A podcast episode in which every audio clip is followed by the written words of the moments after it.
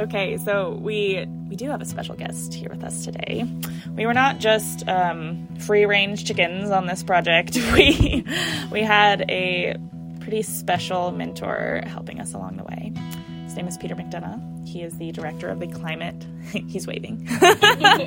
he's the director of the climate change studies program at the University of Montana.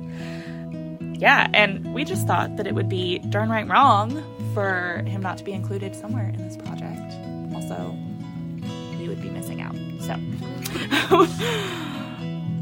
so Peter, what was it like for you to watch us develop this project and go through the process? Oh man, how much time do you all have? as much time as you need. Yeah, yeah. How's the last year of your life? Honestly, it's been fascinating and a joy to watch. Um, I've done a lot of these. I oversee a lot of capstone projects and mentor a lot of students through internships and group projects. And this year has been an especially, especially special. Can I say that? It's been a special one with you all. Um, the metaphor that always comes to mind for these things, and I think I what I mentioned to you all on the first day um, a year ago, is that I'm sort of the bumper to your bowling ball.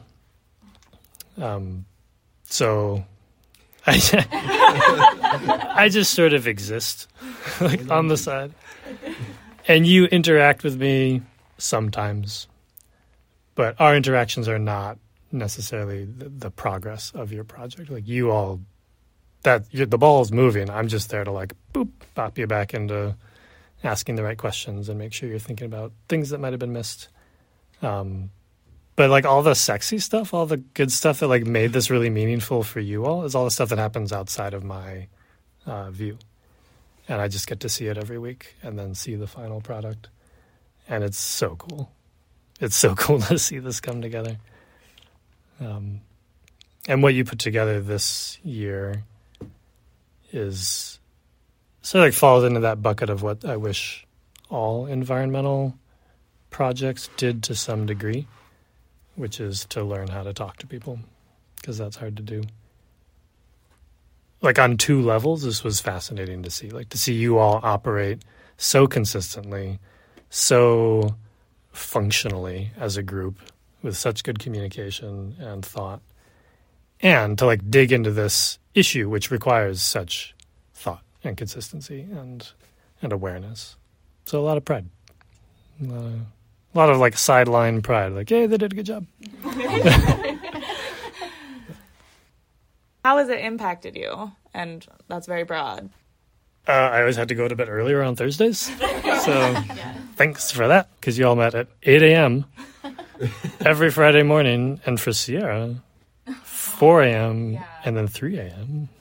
It's just ridiculous.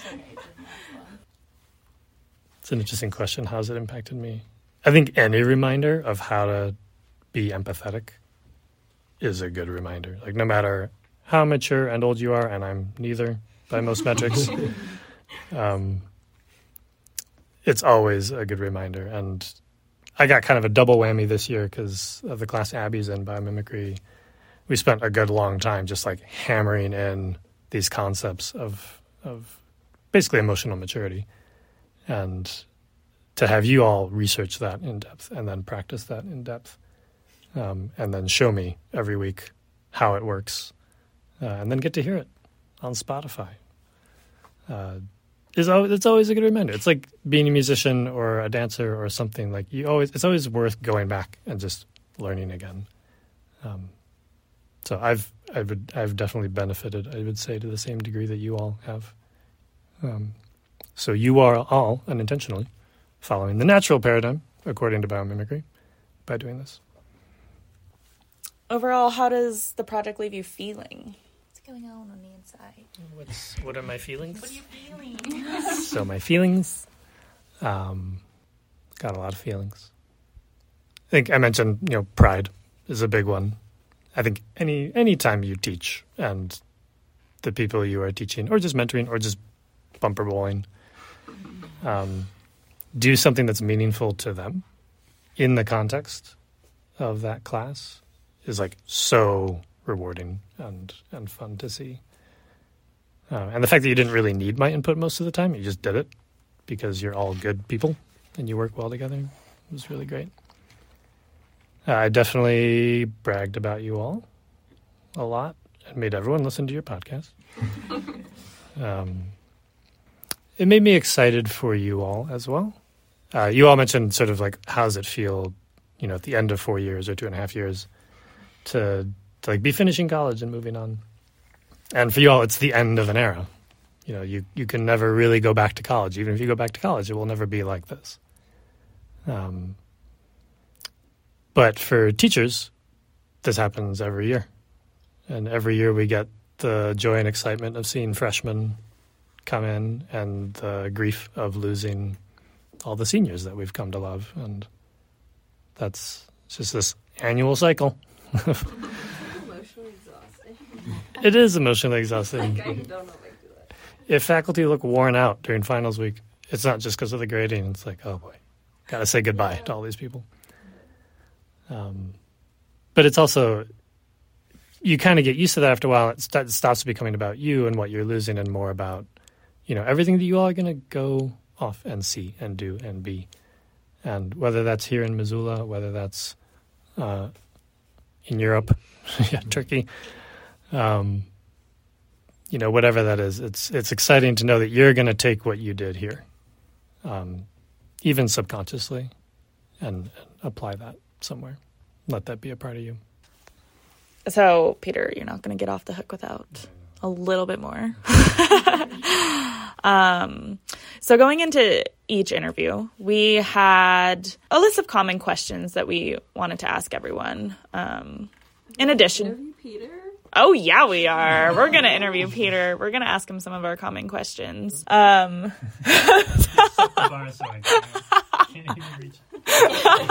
yeah, don't be dumb. Uh. Okay. Uh, okay, here we go. We're gonna just launch in. Um, can you tell us about a time that you were extremely aware of and or connected to your environment? This is a hard one, and I ask it of students all the time, and I've never had to answer it, which is another secret of teaching. We don't actually know what we're doing. Um, when I was in the Peace Corps, um, I was in Tanzania, in the highlands of Tanzania, where it's very rainy, and there are um, a, a type of army ant called safari ant, um, which are deadly. Like they will take down chickens, they'll eat babies if they're left on the safari ant. But they're these, yeah, safari ants, and they move in these giant columns. They don't have hives; they just move always, and they will just overrun entire villages and eat whatever is there, and then move on. And you can avoid them. Like if you can see them coming, you can get out of the way. Anyway, needless to say, if they get on you, it hurts, and it's dangerous. Like they can they can kill you. Um. Anyway, if you see them coming, you can avoid them. But if they come at night, you're just stuck. So of course, one night, like in my first month at in the Peace Corps, like fresh off the boat, um, I woke up and they were absolutely covering me and my entire house and the floor and the ceiling and the walls. I didn't have a ceiling, the roof, and um, like spent the entire night stomping and spraying every single one of them, and then had to sleep outside uh, because my house was filled with poison and ants. And I just kind of had this moment of like, part of this was like when you're in the Peace Corps, you just have to keep telling yourself for the first six months, like, I'm in the Peace Corps. It's just going to be weird. Just going to have to do it. But I like sitting outside, like looking at the stars and knowing that I couldn't go back inside and knowing that the ants could just show up and, and eat me again. Um, it's like, oh, I'm just kind of a part of this. I'm I'm just in the way of some other things, and that's terrible because I have to teach high school in two hours, and I haven't slept yet. But also, like, kind of cool in its own way. It just felt very a part of that ecosystem suddenly. I mean, your teaching schedule does not get away. no, they needed to learn vocab, wow. but it's still like a favorite memory for some weird reason. Yeah. Did you end up getting bit at all? Oh yeah. Okay. They do this thing. I don't know if this is actually them or if this was my like sleep deprived brain, but they had crawled all the way up my body, which I couldn't tell, and they all bit down at the same time. Oh. What the? What? So I was just You're like, just like, yeah, you like wake up from sleep. like I, s- I could see they were on me. I stood up, and I was like, okay, this is weird. I should get out of here. And then they all bit at once, Weird. and I was like, oh boy, Are they poisonous or they just bite? they just bite. Okay. Yeah. I was fine. I had a headache from all the fumes, but other than that, I was good. my gosh. Well, okay. Yeah, I suppose I'll say we didn't ask you about your childhood and your growing up. Do you want to share it? So there I was, tiny. Uh, childhood, um, very fortunate, like lower middle class suburban childhood, all the way through. Grew up on the shore of Lake Michigan for my first seven years. Back when like living on the lake was what poorer people did, not what richer people did. So like we were just kind of like up against the bluff and spent all day, every day in the summer outside, climbing the bluff, swimming in the lake. Um, then we moved to Detroit, and that there was no nature really around me. Played a lot of hockey. Um, but like I think maybe the most informative thing was every year my family would go to Vermont, and my great grandfather had bought this log house in Vermont back in the fifties, and we just had it in, in the family ever since. And so every generation has grown up going there every summer. And that was just a log house exposed to the elements on the side of a mountain in Vermont and spent every summer there. And that kind of informed not necessarily a love of nature because mosquitoes, but it's just sort of like a an assumption that like this was what you were supposed to do as a human. Like you're supposed to be outside, you're supposed to explore and get scraped and go on adventures. Um, and adulthood has challenged that assumption, as it does of most childhood assumptions. Yeah, that's that's still a part of it, I would say. Who were your role models? Uh, my grandparents. I had a lot of role models. I had good, good folks.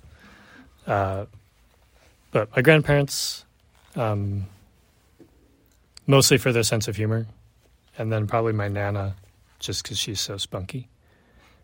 And I don't know, she just spent her life being completely unafraid of everything. Uh, her brother used to tie her to a tree and shoot BB guns at her. that was her childhood. so, yeah, just someone who's like, they're unafraid of life, took a lot of joy in life, saw good in people, were curious about people, um, and just had a good sense of humor about everything. When did you figure out what you wanted to do for work? Um, I figured that out in the Peace Corps. I I came out of college wanting to be an astronautical engineer. I had worked for NASA. I was going to go to grad school for mechanical engineering and design probes to go to Mars and stuff like that.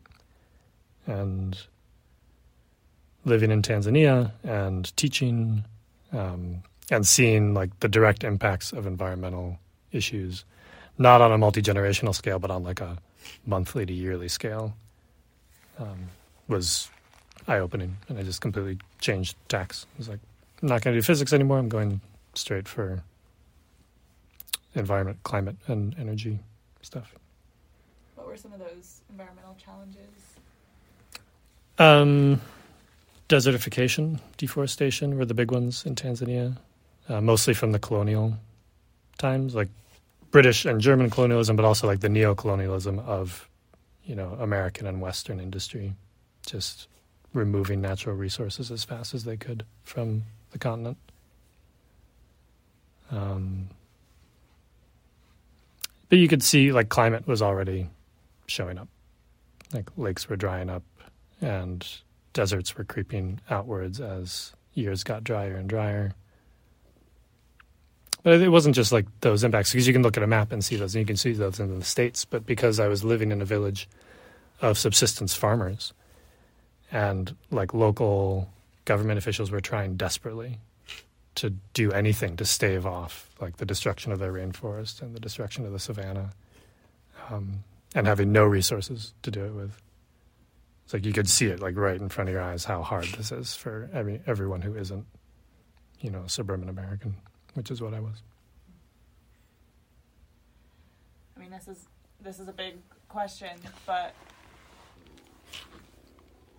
how do those people help themselves who don't have the resources at their fingertips to solve problems in their own communities and what what are other people's roles in helping them do that do you have tidbits having been in the peace corps or how do you feel about um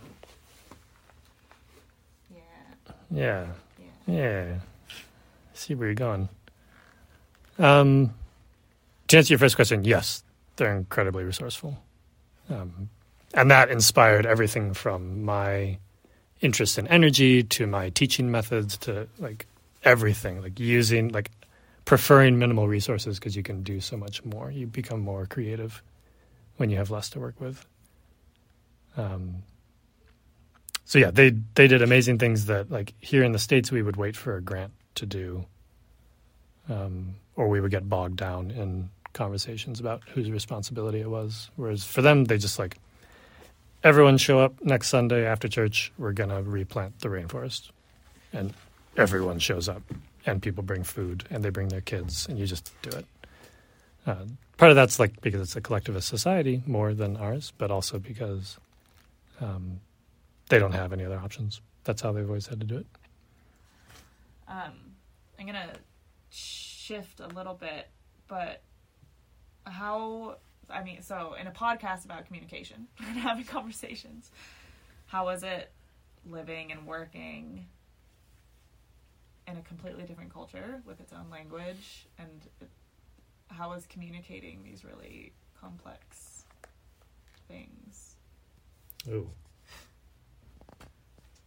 That's a hard one. I don't think I did the way you all are discussing it. Um, because it wasn't my role to.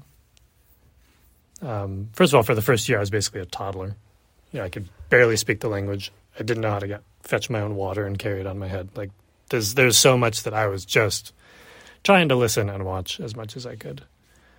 Um, and even when I did get to the point of fluency with Swahili, it was still like I'm not the only thing I was an expert in was physics and math.